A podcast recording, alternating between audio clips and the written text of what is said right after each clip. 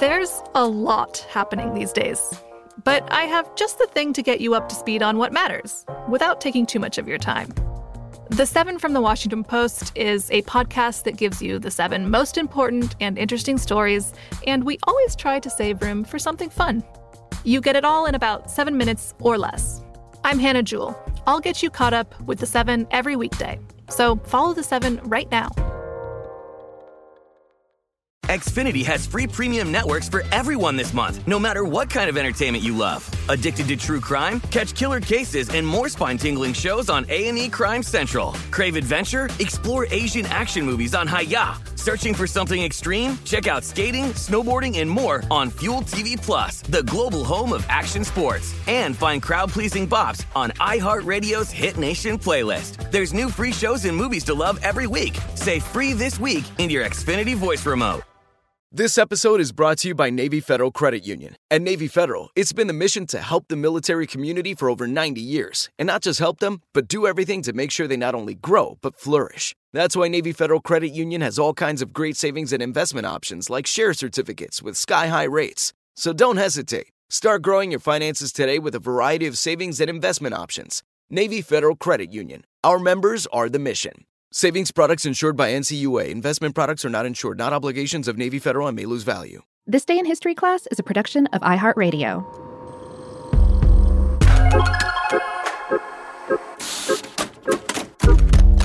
Hello, and welcome to This Day in History class, a show that uncovers a little bit more about history every day. I'm Gabe Luzier, and in this episode, we're talking about the first demonstration of an atom bomb to be shown on American television, and how it gave rise to the era of atomic tourism. The day was February 1st, 1951. The KTLA TV station in Los Angeles made the first live broadcast of an atomic explosion. The detonation took place in the Frenchman Flat Basin in the Nevada desert and was part of a series of nuclear tests known as the Operation Ranger program. The blinding white light produced by the blast was transmitted live to early bird viewers in Los Angeles. KTLA didn't have authorization to film the blast, but managed to capture the footage anyway, using cameras secretly stationed on top of a Las Vegas hotel. The atomic bomb, known as the Ranger Easy, was outfitted with a mass of plutonium, evocatively known as the Demon Core. It was dropped from a B 50 bomber plane above the Nevada test site, roughly 65 miles northwest of Las Vegas. The bomb's one kiloton payload produced a destructive force strong enough to level a large building and most of a city block.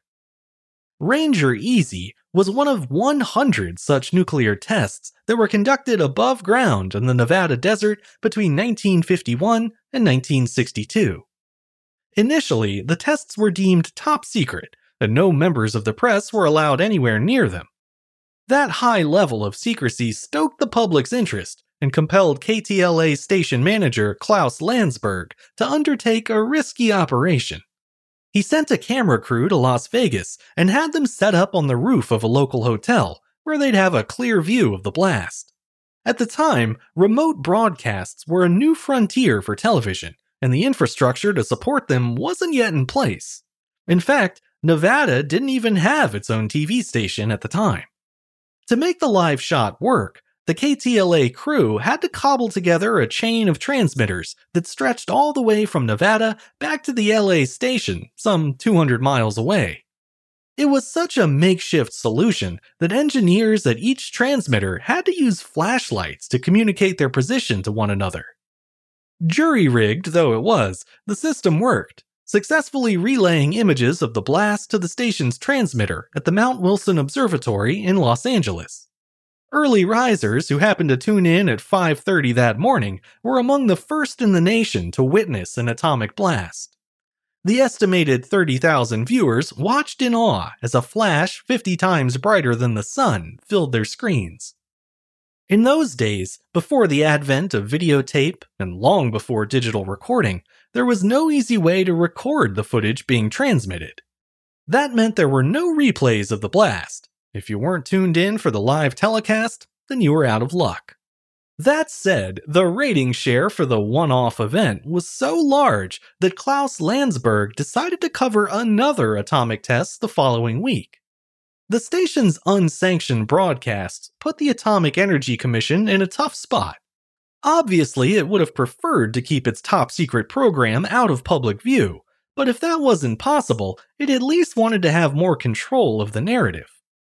With that in mind, the military invited the press to attend the 25th atomic bomb test in American history, which was set to take place on April 22, 1952. Surprisingly, all three television networks, NBC, ABC, and CBS, initially declined the invitation. The reasons cited were the high cost and technical complexities of making a live coast to coast broadcast from the Nevada desert. In the end, only one station manager accepted the challenge KTLA's Klaus Landsberg. He and his crew worked tirelessly to set up a 300 mile long relay link between the test field and Los Angeles, the longest ever attempted at the time. On the morning of April 22, 1952, KTLA made history once again by making the first live national broadcast of an atomic bomb blast. The station's six cameras covered the detonation from all angles, with the images they captured being simulcast on all the major networks. That time, about 35 million viewers tuned in for the event, ensuring there would be no shortage of TV coverage for future atomic tests. Over the next 10 years, Operation Ranger was followed by a host of other descriptively titled nuclear programs, including Buster Jangle, Tumbler Snapper, Nougat, and Sunbeam. A bomb tests became so routine that watching them turned into a new kind of tourist attraction. In fact, the Las Vegas Chamber of Commerce even printed calendars listing detonation times and suggested viewing locations. One of the most popular spots to watch from was the Sky Room at the Desert Inn Hotel and Casino, but many other tourists tried to get an even better look by picnicking as close to the test site as they dared. KTLA had provided a public service by giving Americans their first glimpse at the horrendous destructive power of a nuclear bomb. The response, however, wasn't abject fear or disapproval. Instead, the most powerful weapon ever devised by man was relegated to just another form of spectacle.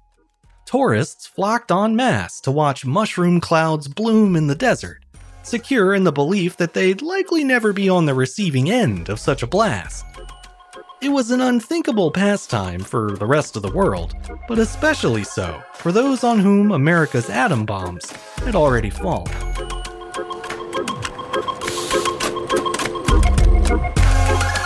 I'm Gabe Luzier, and hopefully, you now know a little more about history today than you did yesterday.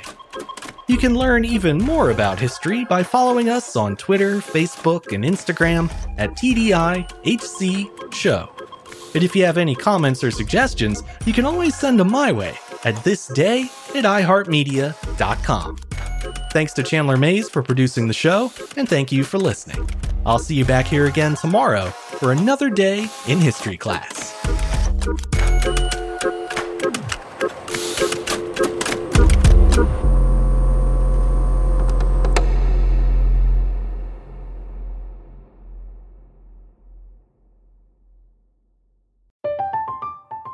I'm Katya Adler, host of The Global Story.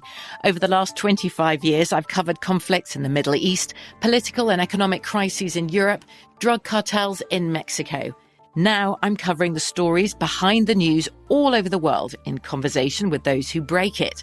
Join me Monday to Friday to find out what's happening, why, and what it all means. Follow the global story from the BBC wherever you listen to podcasts.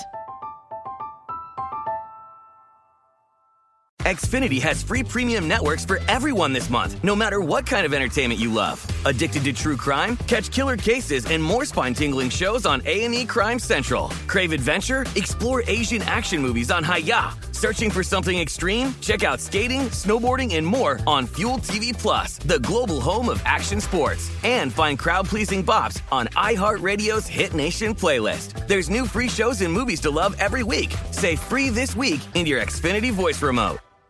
This is Malcolm Gladwell from Revisionist History. eBay Motors is here for the ride. With some elbow grease, fresh installs, and a whole lot of love, you transformed 100,000 miles and a body full of rust into a drive that's all your own. Brake kits, LED headlights, whatever you need, eBay Motors has it. And with eBay Guaranteed Fit, it's guaranteed to fit your ride the first time, every time, or your money back. Plus, at these prices, you're burning rubber, not cash. Keep your ride or die alive at ebaymotors.com.